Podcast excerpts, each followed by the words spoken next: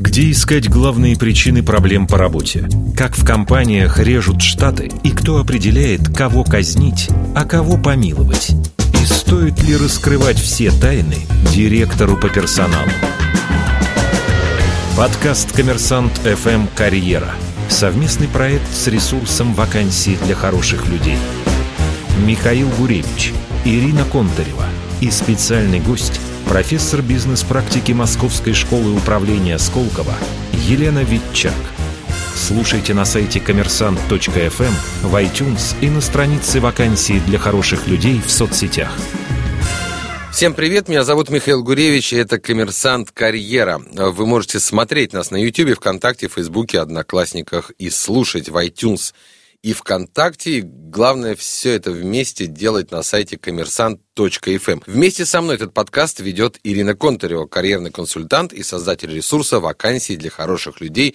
Здравствуй, Ира. Здравствуй, Миш. У нас сегодня гость HR с 20-летним стажем. Прошла путь вот прям с самых низов, от рекрутера до старшего вице-президента, директора по персоналу крупнейшей российской корпорации. Профессор бизнес-школы Сколково Елена Витчак. От рекрутера до хедхантера. Вице-президента. В истории вице-президента подбор становится одной из, ну там скажем, одной десятой наверное, того функционала, который ведут люди, отвечающие за позицию целиком. А вообще, кстати, это в каждой большой корпорации существует вот вице-президент по HR обычно, да, как-то? Да. Это не хедхантер, это не специалист отдела кадров. Чем эти люди занимаются? Ну, я бы сказала, что люди в крупных корпорациях и в крупном бизнесе это действительно такие боевые единицы, которые, в общем, находятся на равных с руководителями бизнес-подразделений, любых других функций, которые ровно так же принимают участие в стратегических вопросах и подсказывают и делятся теми инструментами, которые, в общем, влияют на стратегию этих компаний. То есть они достойные игроки за столом в бизнесе.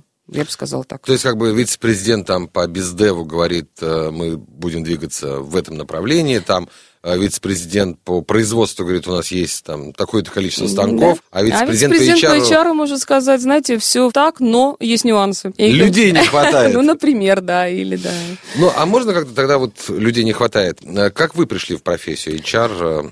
Э, собственно, откуда, как и почему? Ну, я, наверное, в общем, не очень показательный пример. То есть, наверное, для 90-х это был показательный пример, потому что тогда это была совершенно непонятная история. Я попала совершенно случайно. Я ксерила документы читала газетку, мне попалась статья «Мы менеджер по персоналу, профессия будущего. И я подумала, ну почему бы нет, как бы будучи человеком с гуманитарным, там, филолого-журналистским образованием. Сейчас это уже точно не пример, потому что люди, конечно, те, которых я знаю, те, которых я очень люблю, они идут уже совершенно осознанно, понимая, что профессия важна, нужна, и, в общем, что в этом есть абсолютно огромная перспектива реализации себя, финансовых, моральных, материальных, любых возможностей. А сегодня, кстати, это профессия будущего или уже нет? Вы знаете, это профессия, которой я, конечно, смеюсь, здесь есть такой шутливый аспект, я его всегда говорю так, что это профессия в нашей стране, стране, которая расцвести не успела, но уже завяла. Потому что, понимаете, 80% как бы страны, к сожалению, находится в истории по-прежнему начальников отделов кадров, но при этом есть огромное количество правильных людей, подразделений, компаний, предприятий, которые действительно развивают HR так, как это положено, ну, так, как это должно быть. Поэтому для кого-то это по-прежнему космос, такой rocket science, знаете, а для кого-то это, в общем, тема абсолютно рутинная, спокойная, рабочая. И там уже есть совершенно другие карьерные истории. Я знаю HR, которые вдруг становятся... Ну, во-первых, мы с вами знаем HR, которые становятся первыми лицами, да, уже такие примеры есть. Я знаю HR, который становится head of development бизнеса, то есть они начинают заниматься развитием бизнеса и достаточно легко уже переходят в планку бизнес-руководителя. То есть не только водители делают э, бешеные Да, и не только телохранители, да, но HR тоже HR это могут, тоже. Да. А как действительно живет отрасль в стране, где с одной стороны есть вот этот 21 век, да, да. вот там большие корпорации, и есть даже, я не знаю, 19 каменный, как угодно его назови, и это, то есть эти люди встречаются на одних конференциях, они получают одни и те же премии за успехи и достижения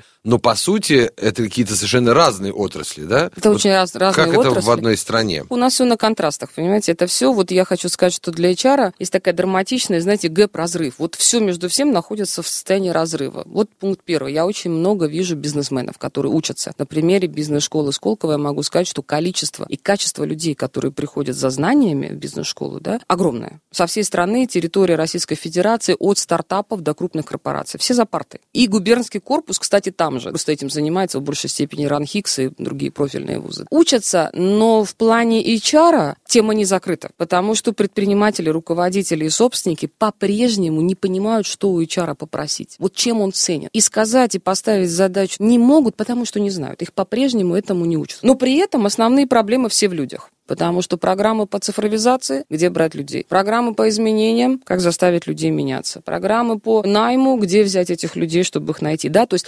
любые бизнес-программы, они упираются в проблему с людьми. А HR, там другая история, сейчас, чтобы мысли закончить, они тоже учатся с утра до вечера, но они учатся своей инструменталке, и в итоге они знают, что такое рекрутинг, что такое мотивация, что такое компенбен, что такое оценка, что такое корпоративная культура, но они вот носятся с этими знаниями сакральными. А так как они не знают, как продавать этот продукт, то они не могут это продать руководителям. Я думаю, что и Всё. применить далеко не везде это можно, потому что, условно говоря, HR в какой-нибудь компании в городе Владимире, скажем так, да, при всем уважении прекрасной области. Иногда более ценные, чем и какой-нибудь HR. Да, но, э, то есть, если в Москве нужно вот выбрать э, звезду, я не знаю, или какого-нибудь там специалиста из достаточно широкого выбора, Да. то, например, там в региональных столицах Очень сложно. Ситуация совершенно Очень другая. сложно. Другая работа HR, если я правильно понимаю. Ну, здесь очень важно понимать, что в городах-миллионниках, конечно, эта тема уже более-менее подхвачена и закрыта. Надо понимать второй момент, что HR очень мобильные, и так же, как и руководители по продажам, едут туда, где работа, поэтому, в общем, никого не пугает переезд туда, где вакансия,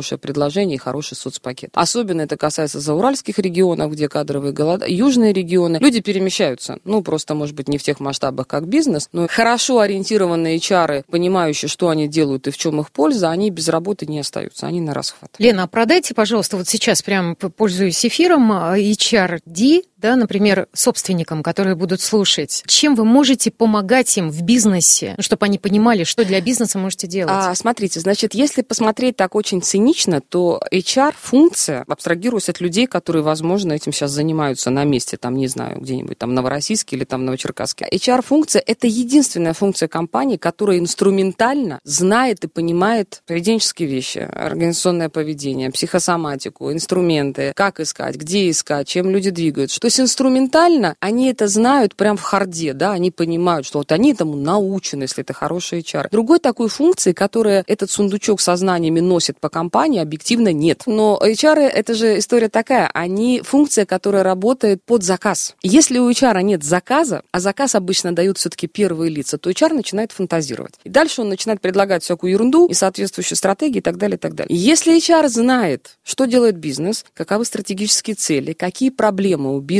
если он знает, понимает, допущен к информации, имеет заказ, то он свои инструменты, если он профессионален, он их разворачивает как баян, знаете, вот как патроны, которые в бою должны быть перенесены вовремя. Это анализ рынка труда, это сколько платят конкуренты, это сколько платит компания, это эффективность системы мотивации, это эффективность системы рекрутинга. У HR сейчас в цифре 70 метрик, поболее, чем у многих бизнес-функций. Просто руководители не понимают, что это все есть. Поэтому вся аналитика, все цифры для принятия решений, все направления найм, подбор, обучение, оценка, адаптация, корпоративная культура, ну, все, что, собственно, влияет на жизнеспособность организации. Потому что по последним исследованиям организация выдержит только, если она круто жизнеспособна. А жизнеспособность – это люди, это корпоративная культура, это ответ на вопрос, особенно для малого среднего бизнеса. Ведь у малого среднего бизнеса нет ресурсов. Они конкурируют с теми же МТСами, Башнефтью, Роснефтью, неважно, да, с крупнейшими Сибурами, то есть с крупными компаниями, которые бренды. Малый средний бизнес вакансии имеет те же, проблемы те же, а ресурсов тех же нет. И корпоративная культура для них – это ответ на вопрос, а почему ко мне должны прийти работать, а не к моему конкуренту. Вообще вот эта тема HR в мелких и средних бизнесах безумно интересна Да. и совершенно неизведана, потому как большой корпорации понятно, что такое корпоративная культура, да, вот тимбилдинги, брейншторминги, Да. корпоративы. Они не знаю, разговаривают там, на этом языке. Да, продвижение по службе, что очень важно. А в мелком, особенно бизнесе, в малом бизнесе, ну а какое продвижение? Какой карьерный рост? Очень сложно. Это я много работаю с практикумом Сколково, да, это предприниматели, малый средний бизнес, много работаю с регионами. На самом деле у руководителя малого среднего бизнеса глобально три запроса. Это корпоративная культура, как ее артикулировать. И руководители, я обожаю это направление, потому что они в полях, они делают бизнес, они в этой нагрузке сумасшедшей российской действительности его делают, да, конкурируя с крупными, а инструментов нет. И они не понимают, как бы, что сделать. И когда они читают книгу, условно, «Запас про счастье» и думают, что все то же самое можно завтра внедрить у себя, оно не ложится.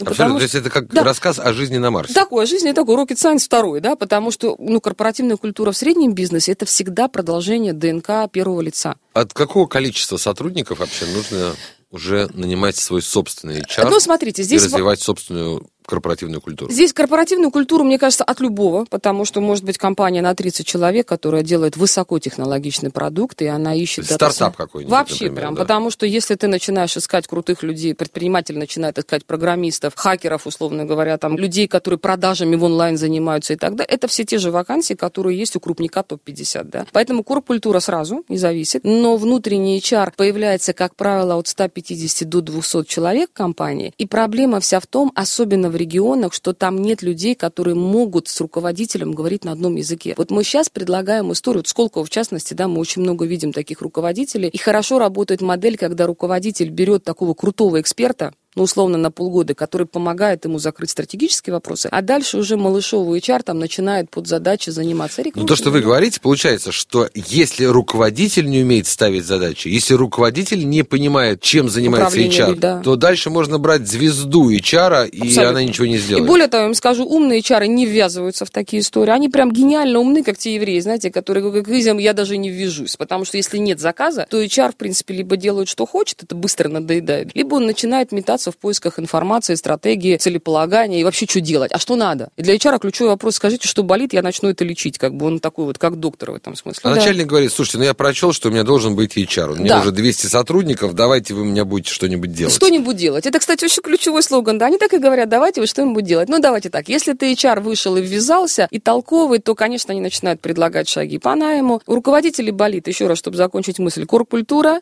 рекрутинг и мотивация. Вот три вещи, которые всегда везде вот звучат одинаково. Коммерсант FM Карьера. Совместный подкаст с ресурсом «Вакансии для хороших людей».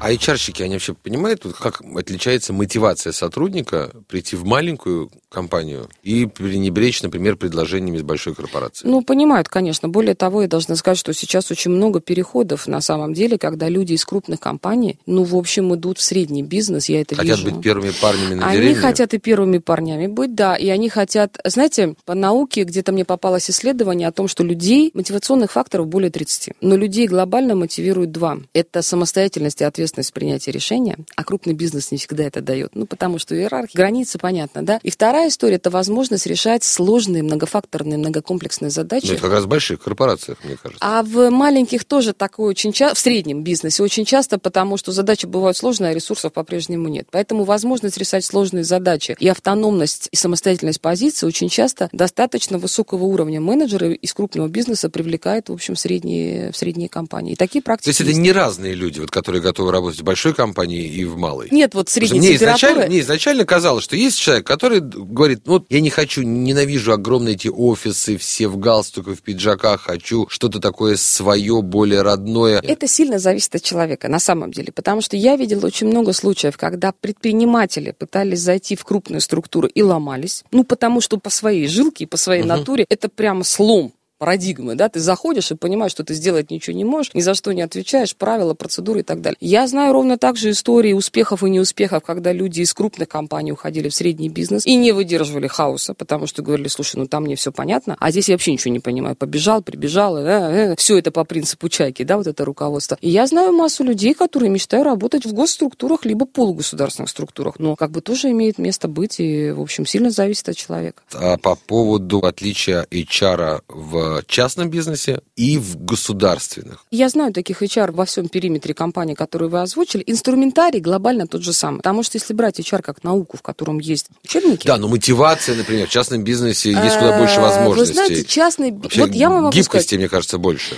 государственные и полугосударственные структуры сейчас начали двигаться достаточно активно и пытаются использовать элементы из коммерческих организаций. Прям неизбежно начали. Ну, потому что на теме вот этого совка такого, вот, да, кто-то в него откатывается, но при этом откатываться в него так же, как 30 лет назад, уже не получается. Ну, контекст поменялся просто. Вы видите много статей по поводу того, что внедрить или не внедрить KPI в госструктурах. Я думаю, что можно. Вопрос другой, что как, и что они точно не могут лечь калька и так далее. То есть инструментарий тот же, но специфика, конечно, сумасшедшая. То есть количество ограничений, количество там регламентов, роль первого лица, ну, как бы контекстные вещи вещи никто не отменял. Инструментарий тот же, среда очень разная. А люди, которые идут вот работать Вы знаете, HR? у меня были случаи, я несколько человек представляла для государственных структур, люди выдержали коммерческие, выдержали полтора года, не больше. Потому что среда пока еще, я думаю, лет через вот 5-7 моя гипотеза, когда вот очень многие махины развернутся на такую прям коммерческую жилку, в хорошем смысле, в плане HR. Это будет какой-то совершенно другой рынок. Вот они уходят с госслужбы через полтора года. Что говорят? Что их точно они не устраивает? говорят одну простую вещь, что вот я звонила своим кандидатам,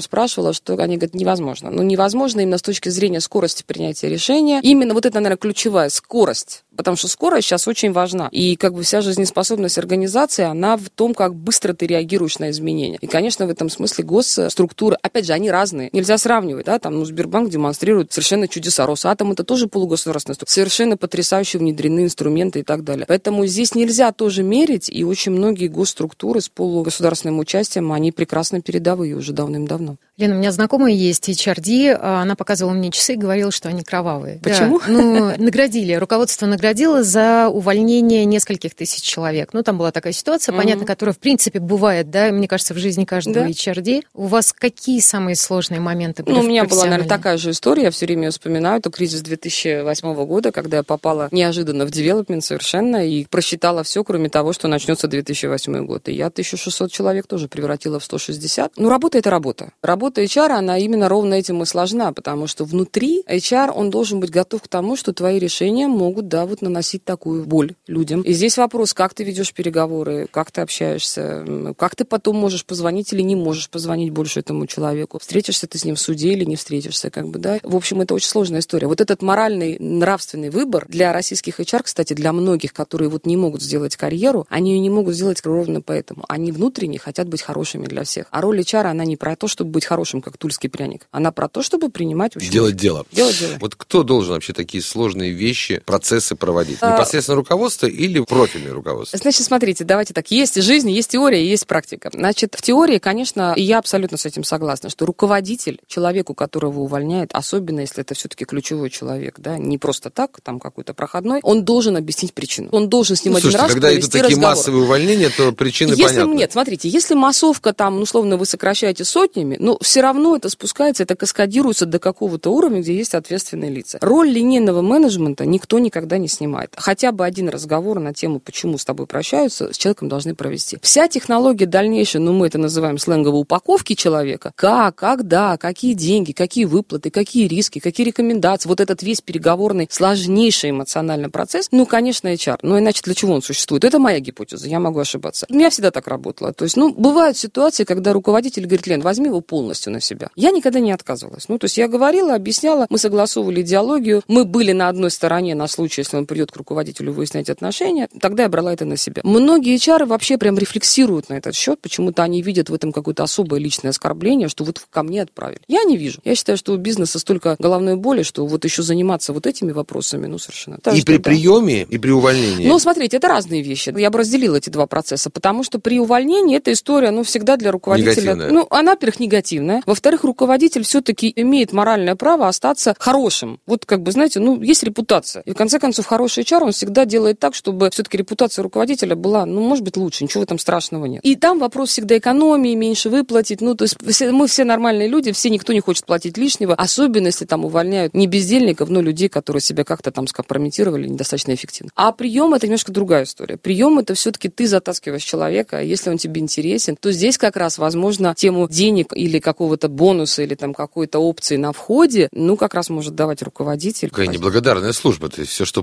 плохое, должен брать на себя HR, все, что Слушайте, хорошее... мне так всегда было легко. Как бы, вот я, наверное, на этом сделала свою карьеру. Мне это было никогда не страшно, не больно. Но я при этом знаю много HR, которым это прям очень тяжело дается. Потому что хочется остаться хорошим. А не всегда получается. Вы увольняете людей, потом вы им спокойно звоните? Я да. И на самом деле я вам должна сказать, что, знаете, вот этот какой-то идиотский страх, что люди не поймут и так далее, с людьми надо просто честно разговаривать. Мы же все нормальные люди. Ух, я, знаете, я вспоминаю 2008 год, когда ко мне приходили с мамами, папами. А и сейчас приходят. Вы знаете, что на собеседование с миллениалами приходят родители сейчас? Это прям рекрутеры находятся в состоянии обморока. На собеседование приходят мамы, особенно с сыновьями. Уже есть такая практика, да. Да ладно. И- Если когда приходят с детьми, то их надо в детскую комнату. Тогда с мамами, то надо для мам, наверное, кухню какую-нибудь Это какой возраст получается? Считается, что миллениалы начинаются с 2000 года, они еще не совсем раб... не миллениалы, простите, Z, конечно, Z. А они еще не совсем рабочая сила, но вот конец этих самых игреков, которые еще такие совсем, они в основном-то уже здоровые, дяди, тети. Есть уже случаи, когда приходят, приводят детей на собеседование. Да. Этих же родителей называют э, родители вертолеты, которые все время кружат, кружат над своим кружат, ребенком. И не выпускают ребенка из корпорации, пока его там не примут на работу. Абсолютно. Он там бегает. Коммерсант FM Карьера. Совместный подкаст с ресурсом «Вакансии для хороших людей».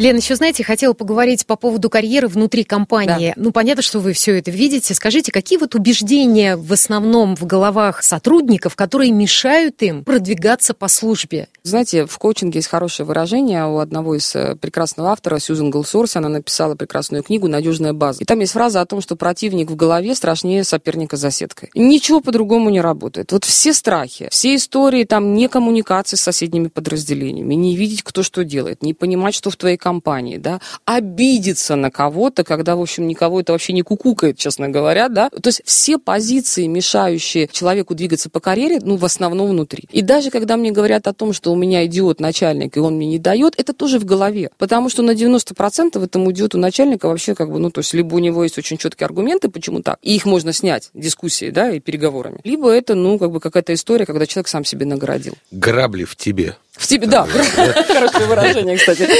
Грабли Слушайте, а вот HR вот в этой ситуации, понимая вот все эти проблемы, его-то задача какая? То есть он же не полномочен, там, не знаю, сказать, давайте вот этот сотрудник не будет работать с этим начальником. Или давайте вот этих вот переведем в другое ну, подразделение. Ну, почему? Он, кстати, сильный HR полномочен и такое порекомендовать. Ну, другая история будет его слушать. Во-первых, у него нет информации зачастую об этом. Да, слушайте, HR это то подразделение, которое... Почему функция HR всем интересна? Почему ее всегда хотят подобрать под себя безопасники, финансисты, коммерсанты? Знают, типа. Ну, потому что вы только вдумайтесь, HR владеет самой большой информацией про человека, который практически мы с вами, это, как знаете, премиум пакет в банке. Ну, я всегда ну, говорю, да. что ну, мы владеем той информацией, которую ни одно подразделение больше не владеет. И если мы умеем ею пользоваться, то как бы мы вообще красавцы. А если не умеем, ну, мы носимся с ней, как бы никому это не нужно. Тогда за нас принимают. А насколько корпорации вот используют вот эти вот HR-знания для того, чтобы улучшить производственный Вы знаете, по-разному, да, и очень сильно зависит от, э, конечно, роли первого лица и в целом от корпоративной культуры. Я знаю компании, в которых, ну, как бы это действительно э, прямо вот игрок дает рекомендации, несет информацию, информацию, без человека не принимают решения, там, да, прислушиваются. Ну, я знаю, конечно, массу компаний, в которых можно там обкричаться и сказать, что вот у меня все это есть, я все это знаю, но никто не послушает. Вот.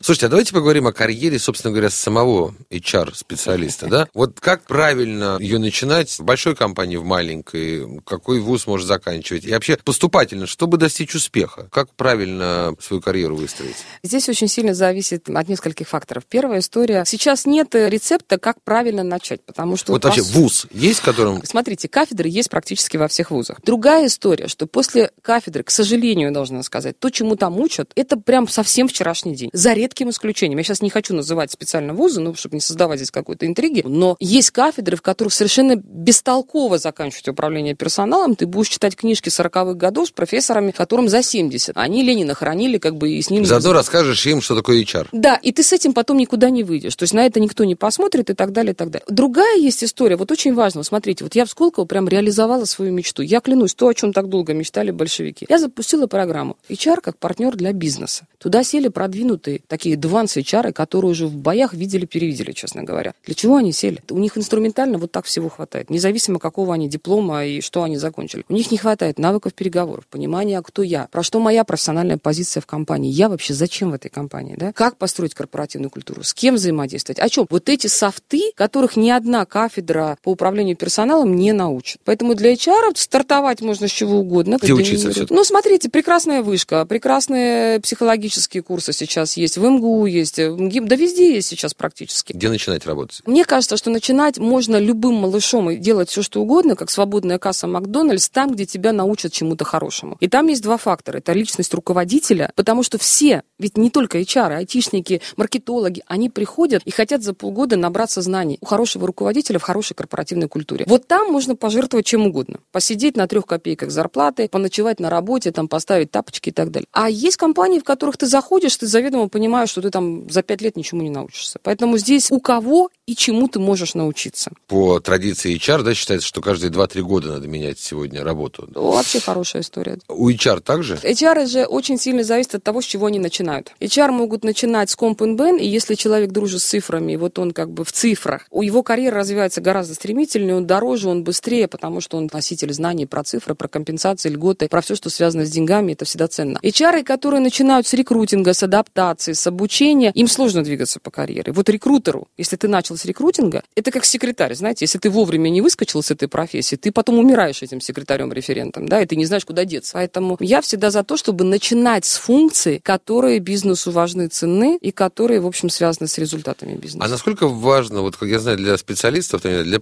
айтишников и так далее. Ну, например, я отработал в большой IT-корпорации, да. да, и у меня вот есть такая строчка в резюме, и это очень важно, потому что меня возьмут теперь везде. Для HR Тоже важно, работает? еще раз, потому что очень часто, когда берут, вот даже руководители региональные, мне говорят, Лен, мы лучше возьмем человека, который был там 10 уровня, ну, из Сбера, там, условно, из МТС, из условного Сибура или... Ну, то есть, где налажены эти практики, потому что он знает, как правильно. Чем мы возьмем человека, там, ну, я не знаю, из какого-то рога и копыта, он, может быть, там 10 лет просидел, но, скорее всего, он там ничему не научился да, это тоже важно. Смотрите, вот сейчас Миша послушал вас, да, попал под обаяние, понятно, и захотел пойти в HR. Чтобы проверить его на профпригодность, вы какие вопросы ему зададите? Самое сложное решение, которое вы принимали в своей жизни? Ух, одно главное? Да. Слушайте, самые сложные решения были самые легкими в принятии честно. Я менял страны, это, наверное, все-таки самое сложное решение. Женился, разводился, но это были самые легкие в реализации. По работе я имею в виду. А, там. по работе. Да. Наверное, тоже это было связано с переездом. Я помню, когда я приехал в одну известную здесь корпорацию, и меня спросили, ты понимаешь в новостях? Я сказал, понимаю. Они же не спрашивали, в каких именно новостях. Какой, То есть страны. вас ну, дальше не уточнили, Абсолютно, да?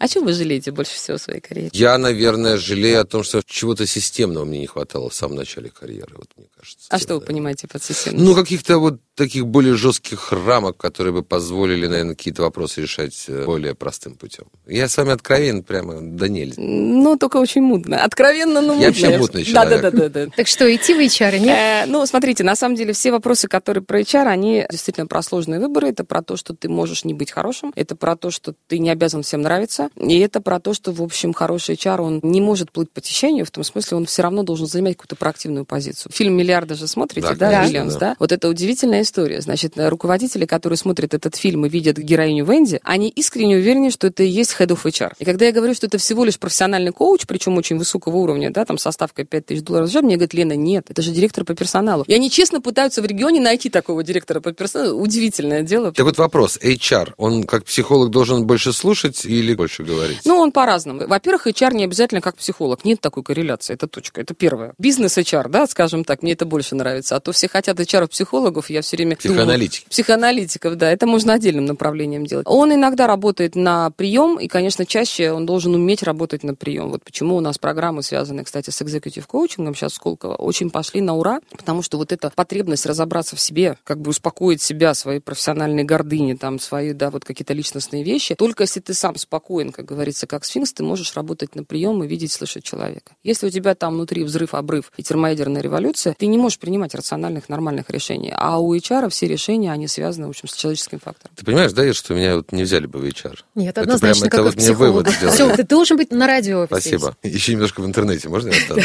Чуть-чуть. Коммерсант FM «Карьера».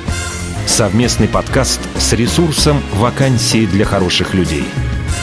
Давайте про лидеров России поговорим. Я очень много слышу, действительно, везде вот пишут про этих лидеров России, во-первых, с чем это едят, и насколько это тоже вот HR-проект какой-то. Лидеры России, на мой взгляд, это проект, который оказался, наверное, номером один в государственных масштабах. Это проект по выявлению, в общем, потенциально талантливой, эффективной, результативной, я не хочу сказать молодежи, потому что там разные люди, там люди, от, мне кажется, от 20 до, там, до 50, да, но людей разного возраста, разных регионов, на разных позициях в разной компании, которые смогли заявить себя, в общем, в кадровый резерв Российской Федерации. Это очень напоминает то, что был президентский резерв. Мне кажется, это очень разные вещи, потому что президентские резервы, там топ-100 и топ-1000, это все-таки история такой номенклатурная в большей степени. А здесь любой человек может, ну я могу сказать, я прям искренне хвалю, мой заместитель, который там 10 лет со мной был в АФК-системе, оказалась победителем лидеров России и встречалась. А как это происходит? То есть каждый направляет заявля... там свою... А, абсолютно. Я слетела со второго да. конкурса, могу сказать. Мне самой было страшно интересно, но так как я отвлекалась на телефон и проштрафила время, не смогла решить две логические задачи. А, то есть вы себе набираетесь. За компьютером заявляетесь, дальше абсолютно простроенная процедура, причем с каждым годом она простраивается все эффективнее. Я должна сказать, что прям снимаю шляпу перед ЭКОПСИ, потому что это делает Марк Розин и Павел Безручко, в том числе из тех, кого я знаю, там масса людей за этим стоят. Но это абсолютно технологичная платформа, в которой ты заявляешься, проходишь целую кучу разноплановых испытаний, от заочных до очных, задачки, тесты, кейсы, бизнес-кейсы и так далее. То есть там целый марафон. В итоге определяется А в итоге кто? получается, в итоге появляются люди, которые, в общем, умеют мыслить, стратегически достаточно, умеют решать нестандартные задачи, которые хотят это делать и которые, в общем, хотят приносить пользу стране. Это никуда не денешь, потому что это все равно такой пул людей, работающих на Вот они лауреаты. И себе. Да, лауреаты. И что потом с этим А, вы знаете, а здесь по-разному. Дальше происходит очень смешно, потому что дальше все упирается в человеческий фактор. То есть, чтобы закончить тему, проект, на мой взгляд, прекрасный. Участвовать в нем надо. Во-первых, ты тренируешь себя, свои способности и вообще-то мозговую деятельность. Во-вторых, ты имеешь шанс действительно дойти до встречи с Владимиром Владимировичем Путиным. Но здесь есть очень важный момент, что дальше кто-то ждет моментальных сумасшедших назначений, ну и, наверное, так не бывает, да? Кто-то начинает манипулировать этим шильдиком. Я знаю ситуации, мне люди вот когда звонят и говорят, почему меня не взяли там на работу, например, да? Я же Например, лидер России. я же лидер России. Да. И вот это удивительно для меня, потому что люди начинают в этом видеть, ну, такую капитализацию диплом личную, раньше которая был. моментально должна Это монетизироваться. даже не красный диплом, это какой-то такой, ну, Ну, это награда. как, это, как раньше, какой-то- помните, было MBA, когда человек приходил с дипломом ЕМБ, да, и считал, что ему зарплату на 30%. Сейчас этого нет давным-давно, но люди по-прежнему думают, что если ты закончил бизнес-образование или имеешь сертификат лидера в России, тебе все обязаны. А вот если к вам придет все-таки соискатель, и при прочих равных он будет Ну, я лидером бы присмотрелась, России. я бы присмотрелась, потому что я работаю с этими уважаемыми людьми на коучинге, вот в рамках Сколково, они очень прям такие, знаете, с горящими глазами, перспективные, хорошие, и они действительно сделали очень много для того, чтобы их заметили, я бы сказала вот так. Ну и, честно говоря, на масштабе 130 миллионов это, в общем, достойно уважения. Даже то, что ты вот это все прошел проактивно. Но потратил. опять-таки, мне кажется, нетворкинг вот этот, да, Да, это тоже У абсолютно. них есть клубы лидеров России, да, наверное? Я думаю, через пару лет уже, да, будут, Должны уже быть. будут э, закрытые Я, говорит, клубы. лоу- Я думаю, там и кавалер- я поддержка кавалер будет. лидеров России. Конечно. То есть они будут звонить и говорить, ну, мы же с тобой лидеры России, Да. такая Да, вза- это тоже история, да, да, да, абсолютно Мгм. точно. Я думаю, знаете, это очень важная история, потому что вот когда накапливается критическая масса правильных людей, правильных процессов, все начинает меняться. Я думаю, мы увидим эти изменения. Слушайте, у нас времени не так много Да. остается, и прежде чем мы наш традиционный вопрос зададим... А то есть это все Ира- были нетрадиционные. Ира, да, у нас это были, да, нетривиальные, нетрадиционные. Давайте поговорим все-таки о роботизации. Работать будут роботы. HRD будет ли востребован при этом? HRD будет востребован всегда. Я не вижу здесь никаких глобальных угроз, потому что вот если говорить про функцию управления людьми, то масса вопросов, она только в плоскости человеческого общения, глаза в глаза, переговоров и так далее. Безусловно, тема автоматизации рутинных операций, но она всегда всю жизнь была. Я вообще не вижу в этом проблем, потому что, понимаете, людей пугают какими-то страшными вещами. Мы удивительно, дико, дремуче, нелюбопытны, понимаете? И Когда нам... Слушайте, я не согласен, потому что россияне по всем опросам, они наиболее Любопытны? инновационно, скажем так, готовы к инновациям, к восприятию инноваций, чуть ли не чем все европейские другие Нет, я страны. же даже не про это, а про то, что люди почему-то боятся. Ну, смотрите, нам говорят о том, что исчезнет 86 профессий. Ну, например. Да. Но нам же никто не говорит, что появится 186. Почему вторая Об часть умалчивается, да? Главное Поэтому- напугать. Поэтому это вопрос критического мышления. Ну, как бы надо любую информацию чуть просачивать через свои мозговые нейронные сети. Тогда все становится на свои места. Итак, я не вижу глобальной угрозы в том, что искусственный интеллект сметет, в частности, как мы с вами обсуждаем, функцию HR. Ну, Я- смотрите, рекрутинг, например, они могут ну, рекрутинг собой. автоматизирован. Он и сейчас автоматизирован. Но, опять же, это распространяется на массовые вакансии, на определенные технологии. Да, это точно никак не распространяется на топовые позиции. Хедхантинг. Ну, хедхантинг не распространяется. Робот Вера прекрасен, но это массовка. Технологии VCV роскошные, но это определенная целевая аудитория там вакансии. Хедхантер сейчас блещет искусственными интеллектами и вкраплениями,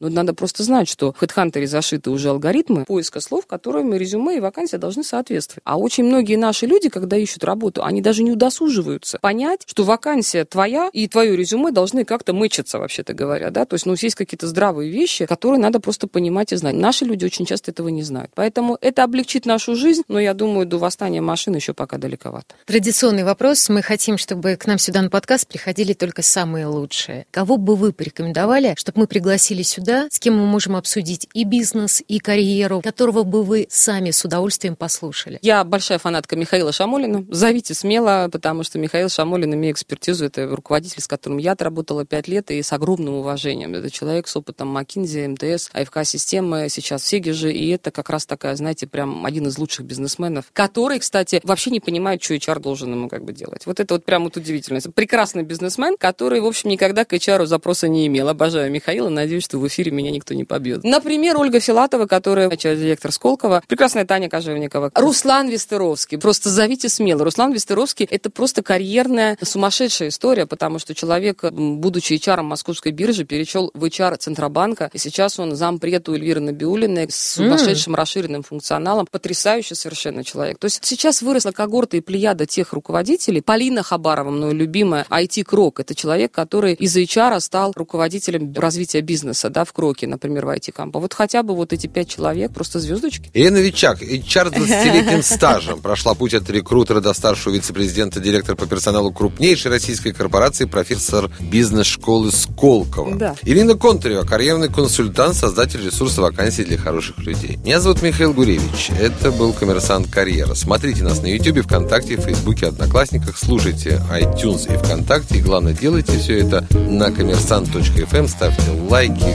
колокольчики и все прочее. Пока. Коммерсант FM Карьера. Совместный подкаст с ресурсом «Вакансии для хороших людей».